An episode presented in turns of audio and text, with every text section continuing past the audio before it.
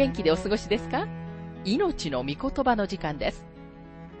この番組は世界110カ国語に翻訳され、1967年から40年以上にわたって愛され続けている J. ヴァーノン・マギー神学博士によるラジオ番組スルー・ザ・バイブルをもとに日本語訳されたものです。旧新約聖書66巻の学びからエゼキエル書の学びを続けてお送りしております。今日の聖書の箇所は、エゼキエル書1章5節から28節と2章1節から2節です。お話はラジオ牧師福田博之さんです。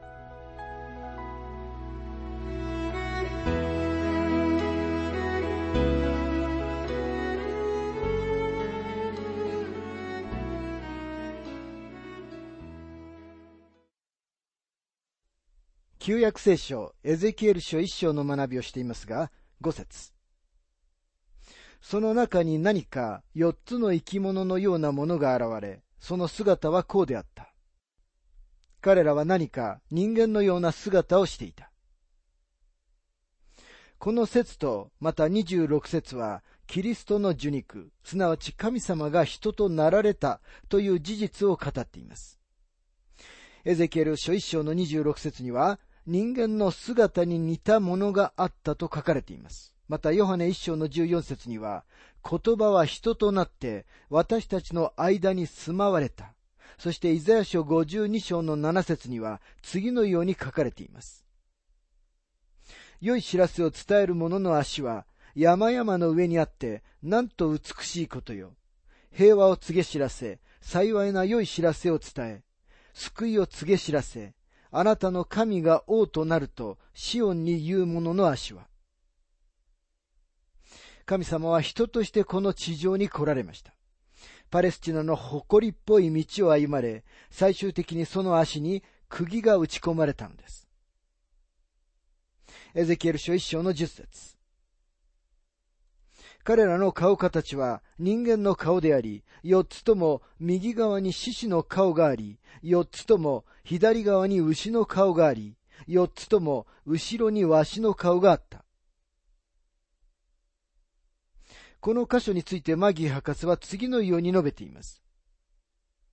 これら四つの顔は、目次録四章の六節から八節にある四つの生き物、また、キリストが四つの局面で明らかにされている四つの福音書を思い起こさせてくれます。目次録4章の6節から8節にはこのように書かれています。ミザの前は水晶に似たガラスの海のようであった。ミザの中央とミザの周りに前も後ろも目で満ちた四つの生き物がいた。第一の生き物は獅子のようであり、第二の生き物は大牛のようであり、第三の生き物は人間のような顔を持ち、第四の生き物は空飛ぶわしのようであった。この四つの生き物には、それぞれ六つの翼があり、その周りも内側も目で満ちていた。彼らは昼も夜も絶え間なく叫び続けた。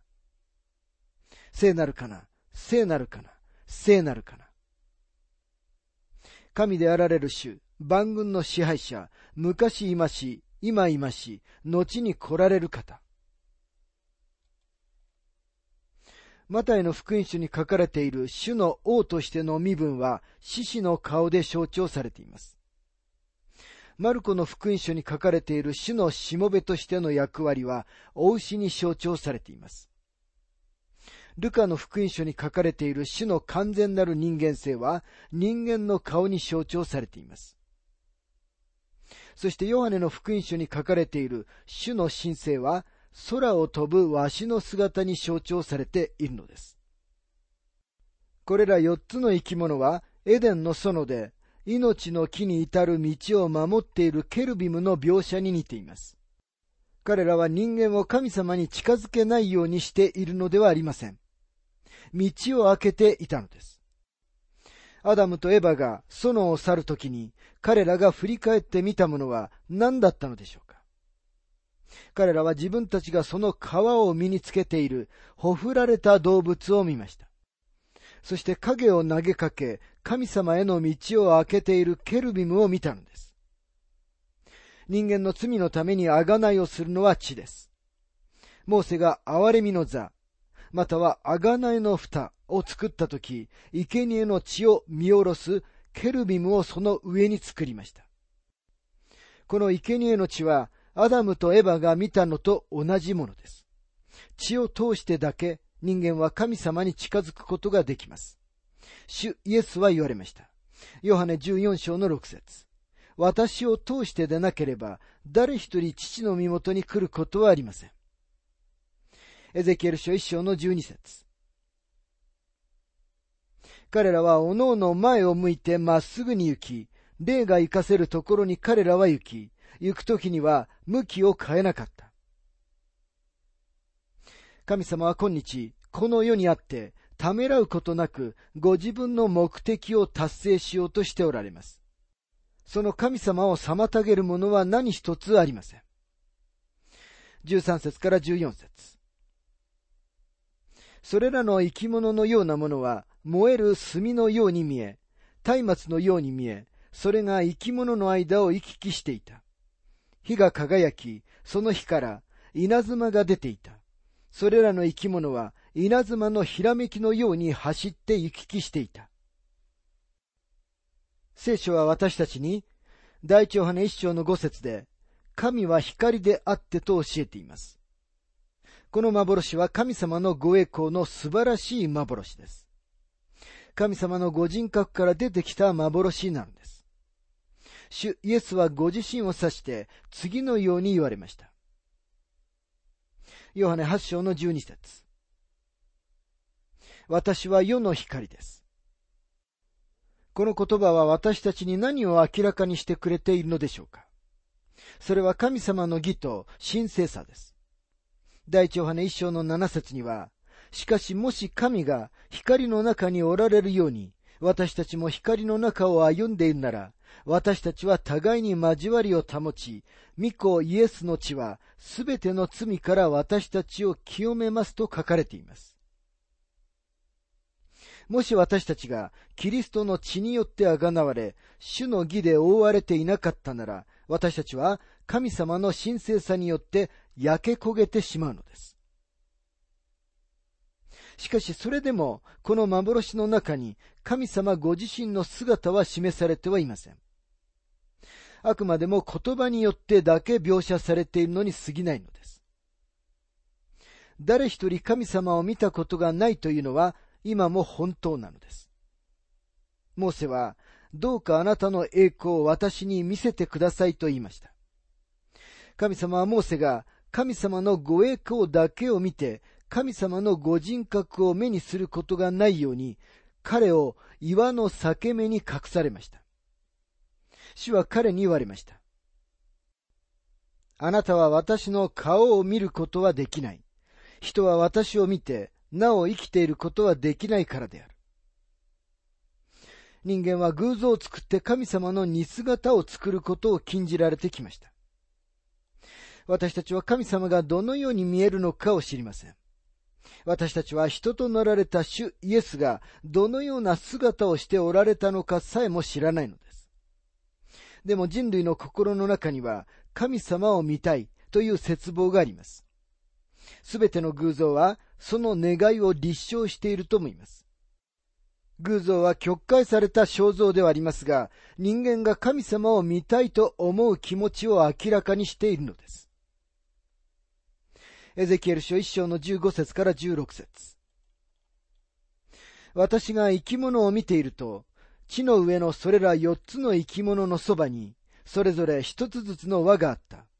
それらの輪の形と作りは、緑中石の輝きのようで、四つともよく似ていて、それらの形と作りは、ちょうど一つの輪が他の輪の中にあるようであった。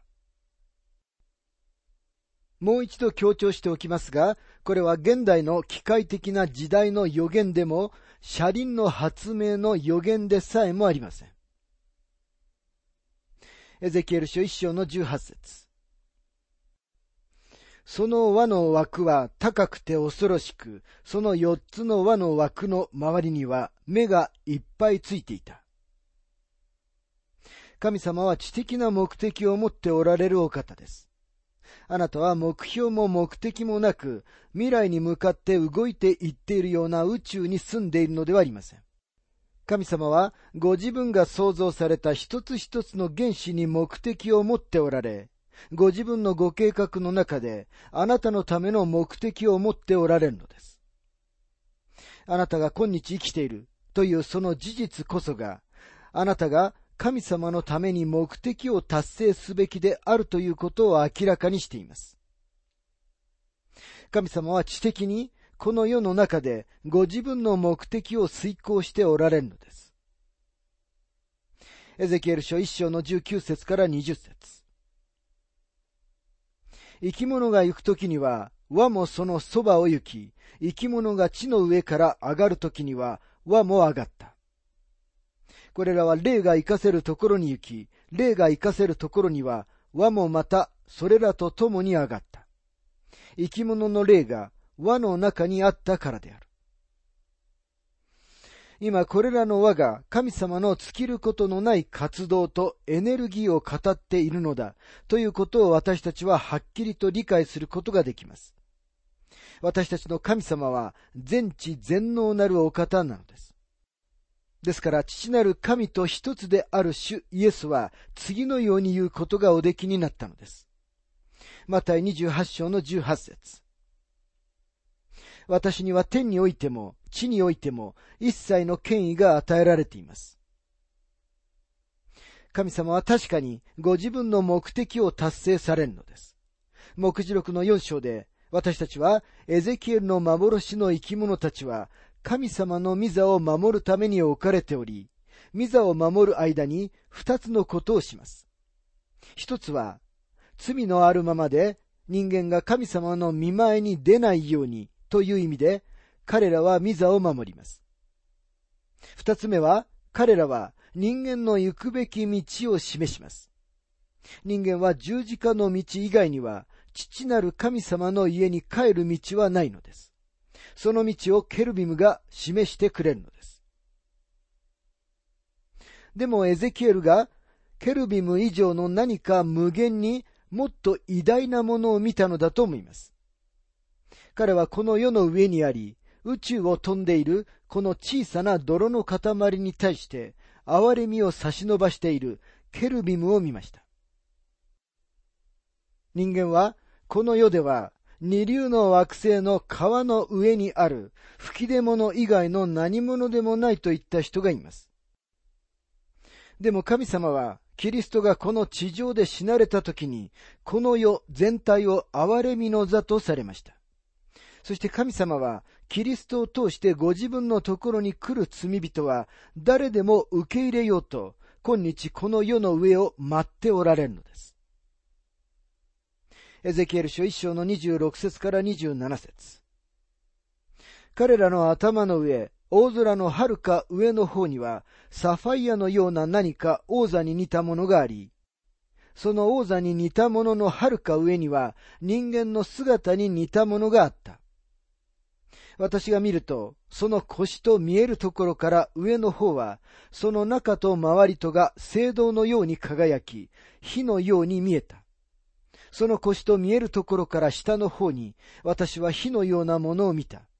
その方の周りには輝きがあった。ここには、ダイヤモンドのように光り、虹のような色をした青色のサファイアの飾り病が打ち付けられた琥珀の御座が見られます。光が目をくらまし、その御座を覆い隠しています。御座は発射されようとしているロケットのようにエネルギーに満ちています。また御座は二輪馬車のように動いています。地を離れようとしているのではありません。地に来ようとしているのです。ケルビムがこの世の上に見えます。十字架と子羊なる方と血が見えます。憐れみの座が見えます。主は憐れみ深いお方です。ローマ人への手紙9章の15節でパウロは次のように書いています。神はモーセに、私は自分の憐れむ者を憐れみ、自分の慈しむ者を慈しむ、と言われました。また同時に次のようにも言われています。エゼキエル書18章の20節罪を犯した者は、その者が死に、子は父の咎について負い目がなく、父も子の咎について負い目がない。正しい者の義はその者に帰し、悪者の悪はその者に帰する。神様はイスラエルの家に対してだけではなく、世界中に対して、いつでもあなた方はそのままで私のもとに来ることができるのだよと言っておられるのです。エゼキエル書一章の二十八節その方の周りにある輝きの様は、雨の日の雲の間にある虹のようであり、それは主の栄光のように見えた。私はこれを見てひれ伏した。その時私は語る者の声を聞いた。その方の周りにある輝きの様は、それは主の栄光のように見えたと書かれていますが、エゼキエルはモーセが見たよりも、ダビデ、イザヤ、ダニエルが見たよりも多くのものを見ました。彼は神様のご栄光の幻を見たのです。神様のご人格ではありません。しかしその栄光を見たのです。そこには神様のご臨在がありました。主イエスがこの地上に来られ、人間の姿を取られたとき、主のご栄光は見えませんでした。しかしエゼキエルは主のご栄光を見たのです。私はこれを見てひれ伏したとありますが、この幻はエゼキエルの目にものすごい影響を与えました。そして私たちにとっては、神様、私は未完成です。失われており、私にはあなたが必要です。私はあなたに立ち返り、あなたを受け入れます。と告白するようでなければなりません。旧約聖書全体を通して人間が神様の御臨在の中に入るとき、彼らがただ主の清さの前にひれ伏すのを目にします。例えば、イザヤ書6章の5節ああ、私はもうダメだ。私は唇の汚れたもので、唇の汚れた民の間に住んでいる。しかも万軍の主である王をこの目で見たのだから。主の御臨在の中で、イザヤは主の栄光の見前に地べたにひれ伏しました。ダニエルも同じ姿勢をとりました。ヨハネがパトモス島で取ったのも同じ姿勢でした。目次録一章の十七節には、それで私はこの方を見たとき、その足元に倒れて死者のようになったと書かれています。ここには聖なる神様の何というお姿が描かれていることでしょうか？私たちはやっとのことで端っこに立っており、岩の裂け目に隠していただいていることを感謝しなければなりません。そしていつの日か、私たちは救い主の御顔をその目で直に見つめることになるのです。さて、エゼキエル書2章の学びに入りますが、2章の一節。その方は私に仰せられた。人の子よ、立ち上がれ。私があなたに語るから。明らかにエゼキエルが見た幻の後、彼は立ち上がってはおらず、ひれ伏していました。彼は今、神様が彼を召された職務のために、正式な飯と委任と力を受けます。人の子よと書かれていますが、神様はエゼキエルに人の子よと話しかけられます。この肩書きはエゼキエル書の中に100回出てきます。ダニエルもまた人の子と呼ばれます。旧約聖書の中ではこの二人だけが人の子という肩書きで呼ばれていました。これはまた主イエスがご自身のために使われた肩書きでもあります。主は新約聖書の中で86回ご自分にこの肩書きを使われました。しかし主の場合はその肩書きは主の拒絶と屈辱、そして主が褒めたたえられることについて述べているのです。エゼキエルも確かに大きな苦しみの中を通りました。確かにダニエルはバビロンの宮廷で危険の中にいました。もし神様が介入されなかったなら、ダニエルはライオンの餌になっていました。でもエゼキエルの仕事よりもダニエルの仕事の方が良いと思います。なぜなら少なくともダニエルはバビロンの王の宮廷の中に自分の豪奢な住居を持っていたからです。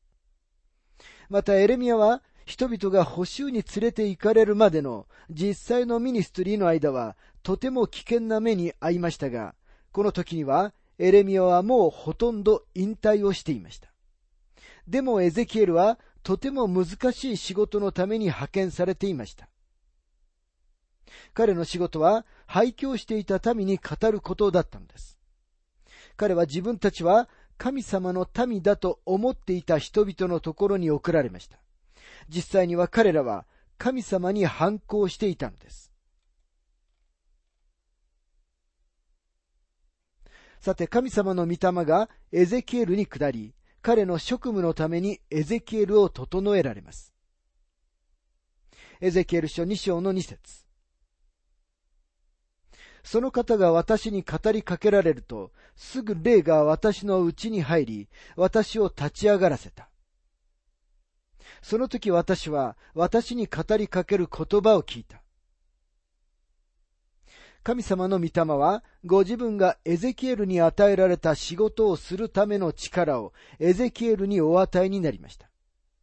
神様があなたを一つの仕事に召されるとき、その務めを果たすための力をお与えになります。事実、神様の仕事は、神様の力によらなければ果たすことはできません。もし神様があなたを特定のことをするために召されたのなら、その仕事をするための力をあなたに必ず与えてくださいます。そしてあなたが取ることのできる最高の立場は、自分の力では主があなたにお与えになった仕事を果たすことはできないということを理解することです。モーセは荒野での40年の後に、やっと自分には民を解放することはできないのだという境地にたどり着きました。神様は彼に言われました。私があなたを通してそのことをするのだ。神様は民を解放するためにモーセを召され、その時初めてモーセは民を解放することができました。それはモーセの中に何かがあったからではなく、神様の中に素晴らしい政策があったからなのです。このことは今日の私たちにとってとても実際的です。ミニストリーの中でも、教会でも、宣教地でも、神様はあなたを通して必ずそのようにことをなされます。エゼキエルは誰よりもうまく務めを果たすように召されました。神様はこれから彼の務めを話されます。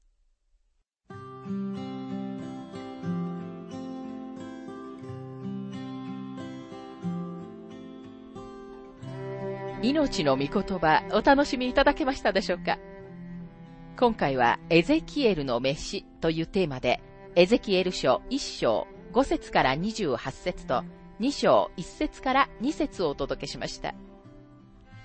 お話はラジオ牧師福田博之さんでした。なお番組ではあなたからのご意見、ご感想、また聖書に関するご質問をお待ちしております。お便りの宛先は郵便番号592-8345大阪府堺市浜寺昭和町4-462浜寺聖書協会命の御言葉の係。メールアドレスは全部小文字で ttb.hbc.gmail.com です。どうぞお気軽にお便りをお寄せください。それでは次回までごきげんよう。